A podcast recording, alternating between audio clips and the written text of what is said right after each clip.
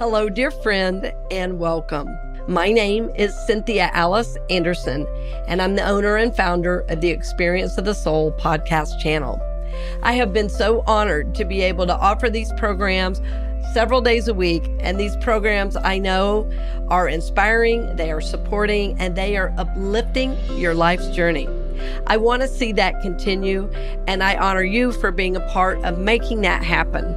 So, for over five years, we've been able to offer these programs, and we want to continue to be able to offer them.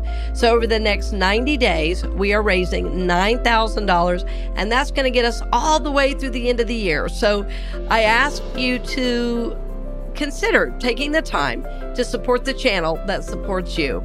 And again, our goal that we're asking you to be a part of is $9,000 in 90 days. And we look forward to hearing from you, friend. We're honored to support your journey, and we always are lifting you in prayer for God's highest and best in your life. Blessings on the journey, dear friend, and I look forward to seeing you very soon.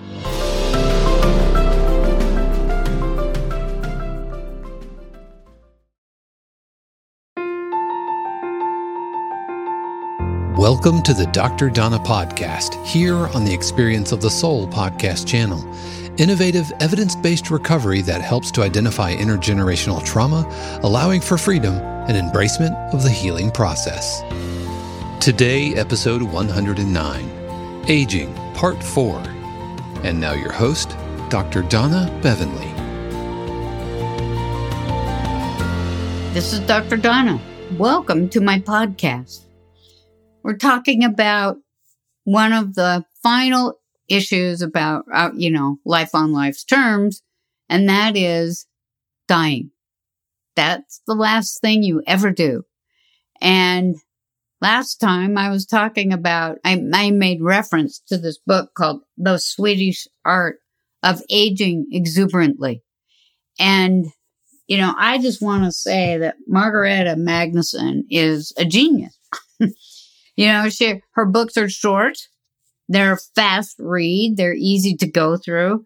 Um, but like so many things that are, you know, really powerful, um, everything she says has meaning, has relevance.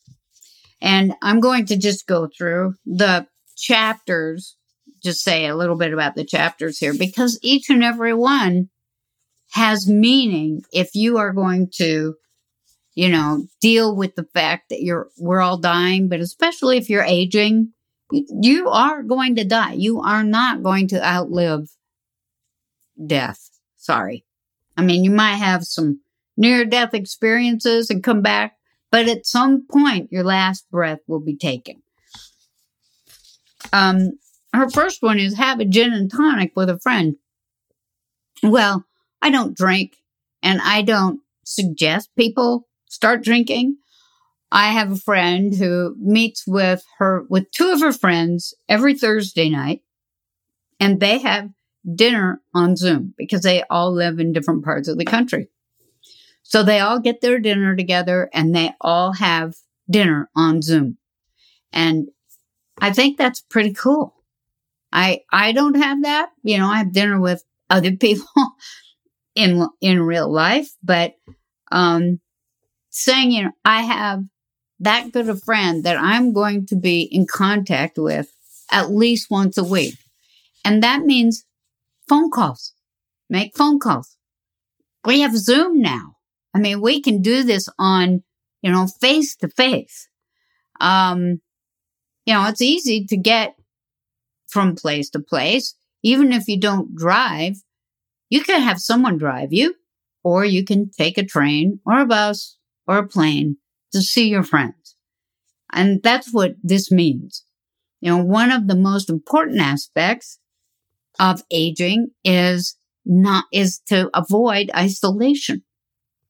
Now, I have read several good studies that all address this issue of isolation in aging. And what it does is it, it ends your life in a sad and broken way. But it's also, you know, the last part of your life doesn't need to be in desperation and isolation.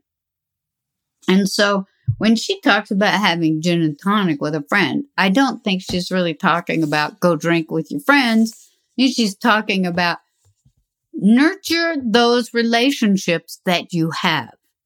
For one thing, if there are people who are also aging, they're going to die. And, you know, you want to have good memories of your friends when you had conversations with them, when you had, you know, meetings with them, when you had dinner with them. If you're going to have friendships, you must nurture them. And what that means is that you take time, attention, and energy to talk to them, to see them, to listen to them, to be interested in them, to have conversations with them. Okay. And that takes time and energy. It's just like when I used to talk about parenting. Good parenting kind of boils down to time, attention, and energy. If you want your children to grow up to be, you know, safe, secure, and uh, contributing people, they need to have a sense of self that is positive. And when you give them time, attention, and energy in what it is that they are doing, you have, you know, you help create this and you have a connection with them as you age. With, you know, if you don't give them time, attention, and energy, what makes you think they want to spend time with you now? Right? But you can nurture your friendships in that same way. Give them time, attention, and energy. Um, like I said, the world is always ending, always ending. Now, I lived through the Cuban crisis. I I lived through a really terrible beginning. I mean, I was I was born way too small, sick, and you know they they didn't really have incubators where we were, and so they they told my parents to take me home. I was in a shoebox, and you know, open the oven and turn on the oven on low and just let me lay there for a while you know, I think I mentioned before they had to feed me every 15 minutes with an eyedropper. I was just sick and not well and not completely cooked. And so, you know, in my world, the world was always ending the day I was born. And it was still threatening and frightening until I finally got big enough that my body worked for me. but then living through measles, chicken pox, mumps. Let's see, many cases of the flu. Uh, we had, oh, rheumatic fever. That was a fun one. Hepatitis. That was a fun one. Like we were always sick. We didn't have vaccines then. I fortunately did not get polio. My uncle did, but I didn't. Um, so you know, we had all those diseases and it was really hard on us. It was really hard on my mother. Uh, so then we went through all those diseases. Then we went through, uh, we also, you know, I also went through Chernobyl and, you know, some earthquakes and some serious storms, got hit by lightning when I was 17. I mean, these are all things it's like you, you go through and you might even have near death experiences. Um, when you have a near death experience, I want to tell you, it changes the way you live your life. It changes the way you look at your life. And I think everybody that has gone through a near death experience will tell you the same thing. And so, you know, if I hope it doesn't take you to have a near death experience in order to really look at your life and say, what brings me joy today?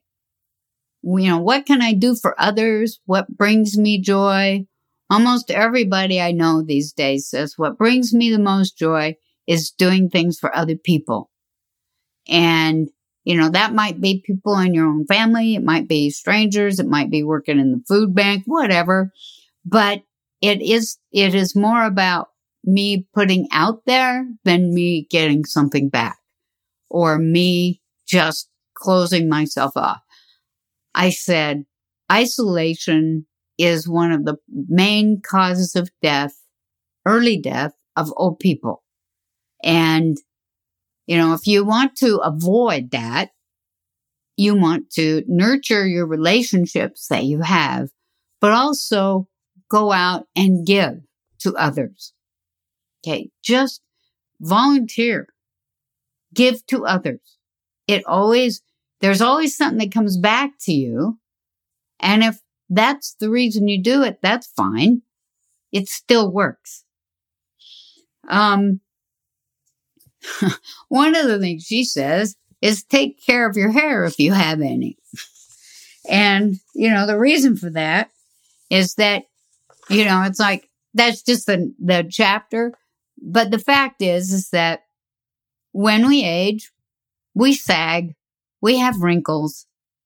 So if you have skin that is working for you, make sure you, you take care of it, moisturize it, put sunblock on it when you're outside.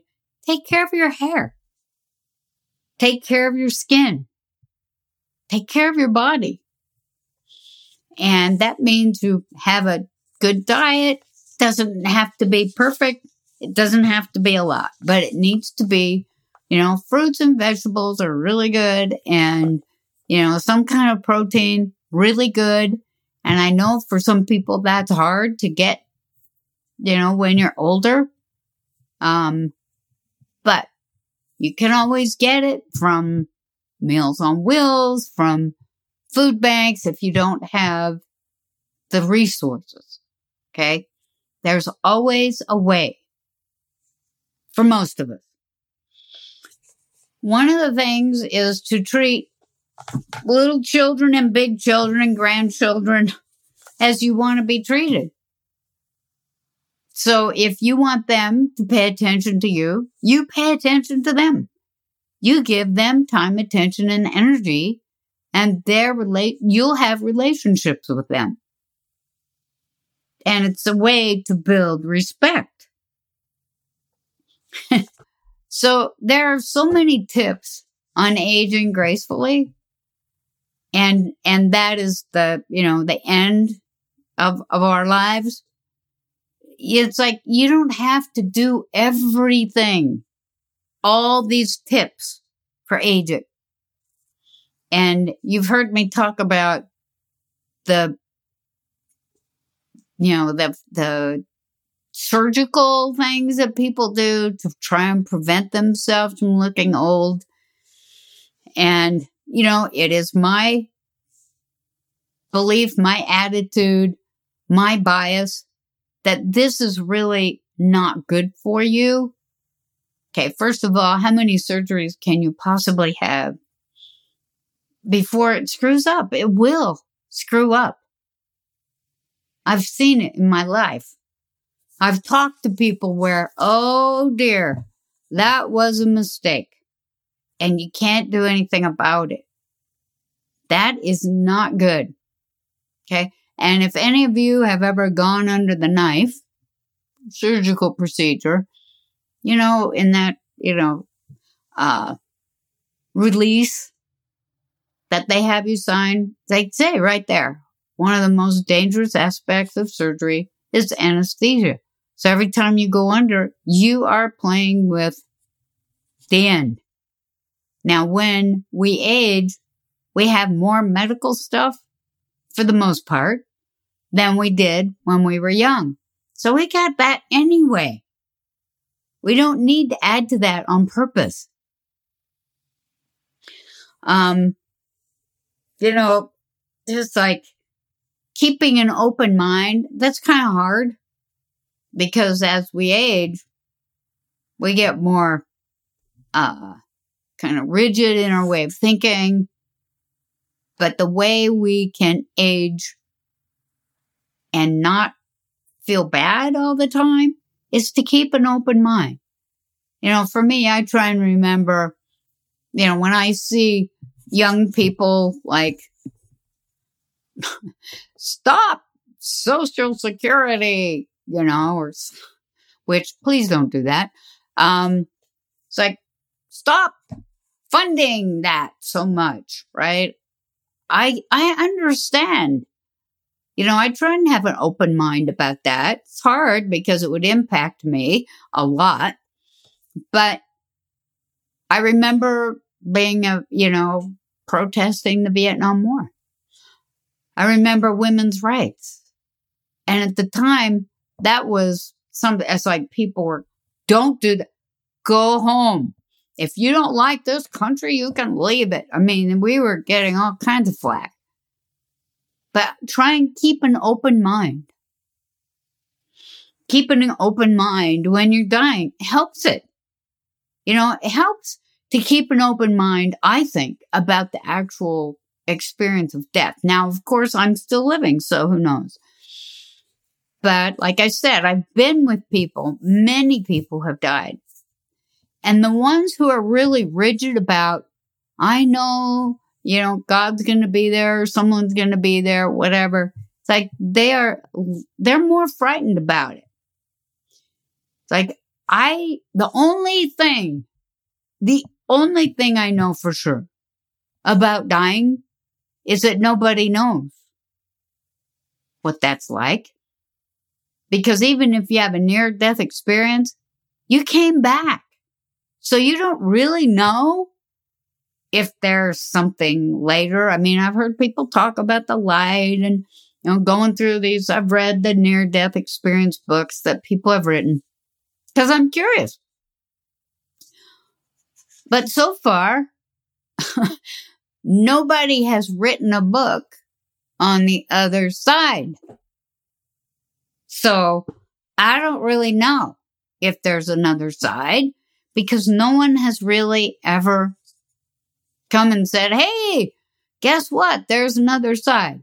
So I think, all right. When I breathe my last breath, the only thing I know for sure is that that last breath is my last breath. I'm not waking up. I'm not going to wake up and have new wisdom to share with the world. I'm going to be gone. And that I know for sure.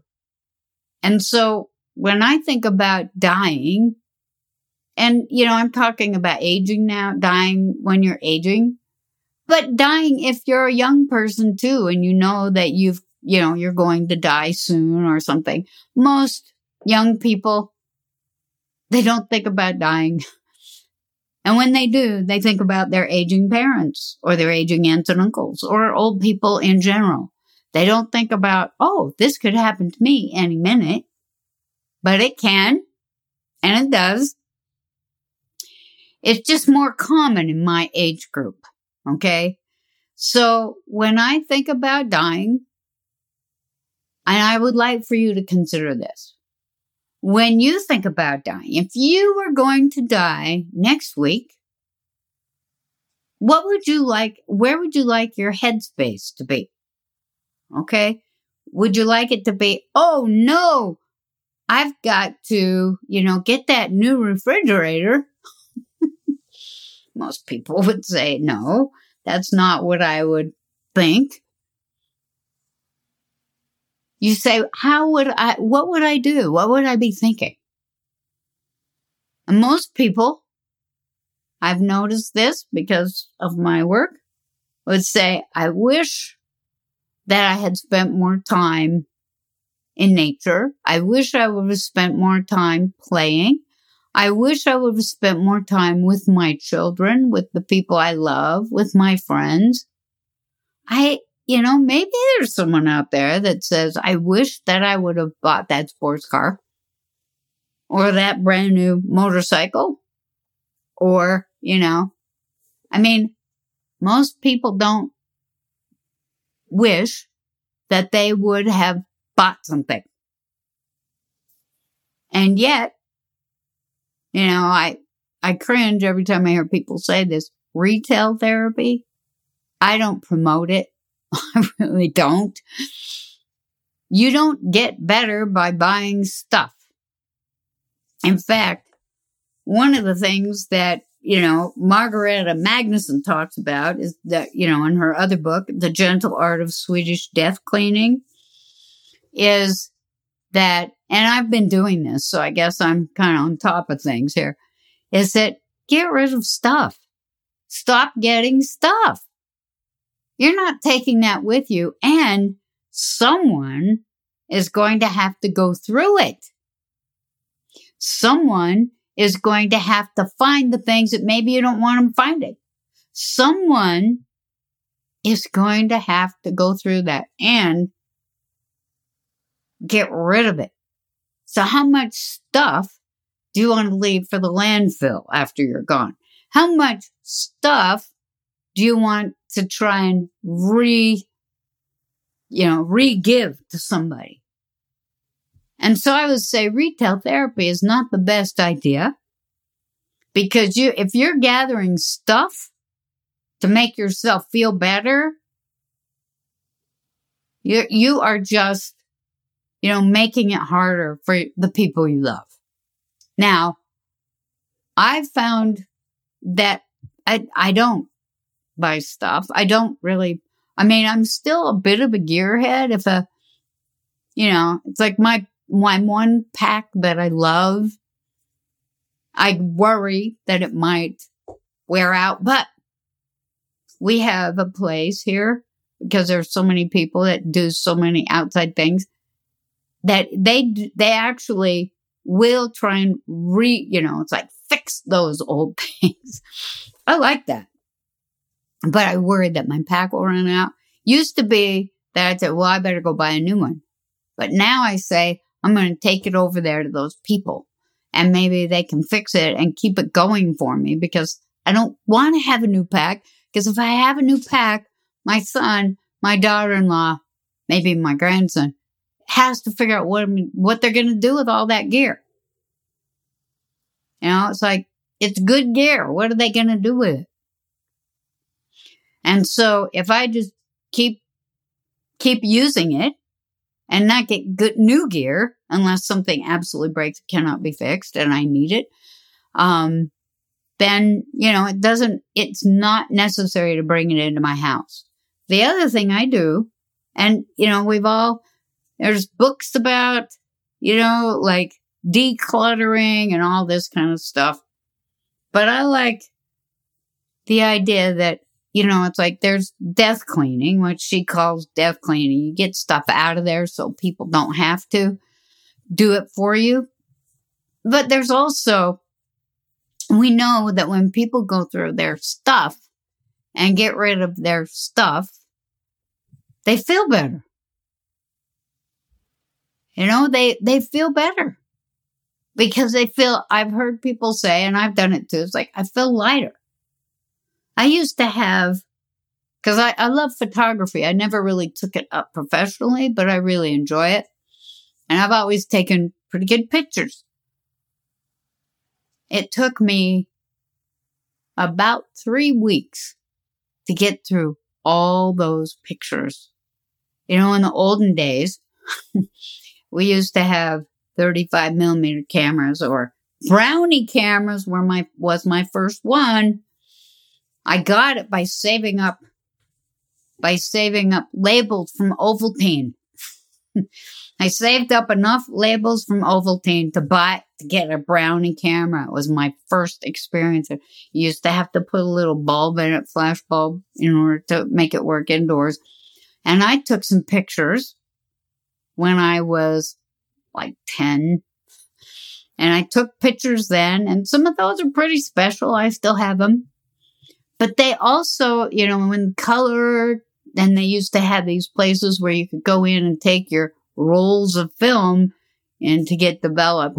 And you could get two or three copies of those. I, I had bins of these pictures. It took me almost three weeks to get through every single bin take out those pictures, decide which ones I liked, which ones were important to me that I thought, well, if I look at these pictures again, I'll have happiness and joy. Um, and pictures that I thought my son would like. And I threw away most, most of the pictures. And I thought, well, what's left? Maybe he'll like. You know what? I'm going to go through those again. They call it death cleaning. Get rid of things that you don't want your family to go through. So with my mother, I mean, she, she died three years ago. Like I said, I was there. One of the things we did was my brother, who's the best death cleaner I've ever known, is that when my parents went on their mission, if I told you this story before, you can stop me, but my parents, when they were older, they were, they went on a mission, which is very common in the Mormon church. Um, so while they were gone, uh, my brother went out on the ranch and both my parents were kind of pack rats. He went out on the ranch and he took all the stuff that they had collected that was just trash. They would collect it, they'd put it, you've probably seen it if you've driven through countryside ranchers and farmers tend some, can sometimes tend to leave the stuff that they have used sitting there and they get old and rot. He took all that stuff. He got a backhoe. He he dug the biggest hole ever. Deep, deep, deep. He took all that stuff and he buried it. He's one of the best death cleaners I ever saw. But there are other ways to do that. So that was one time that she death cleaned. Another time was when she moved into assisted living. We went in and got rid of everything in that place and she took with her the things that mattered to her the most. So that when she did die, it took us about three hours to get through all her stuff that was left. And most of it we threw away, but the things that we kept really mattered to us. Ha! There's the problem. Now it's my stuff. Now I've got to go through and decide what do I want my son to have to deal with. So death cleaning is really important piece of that. Dying, get rid of that crap. You don't want your family you don't think about when, when you're dead, you really want your family having to go through and clean and trash out your place. Get rid of it now. You don't need it. There's one more thing I want to say about dying. I don't know when it will happen. Do I think it's a good idea to know when it will happen? I don't know. For me, I don't think about it. I think about living. I think about what I'm going to do, where I'm going to go, who I'm going to see today, tomorrow. I don't think too far in the future.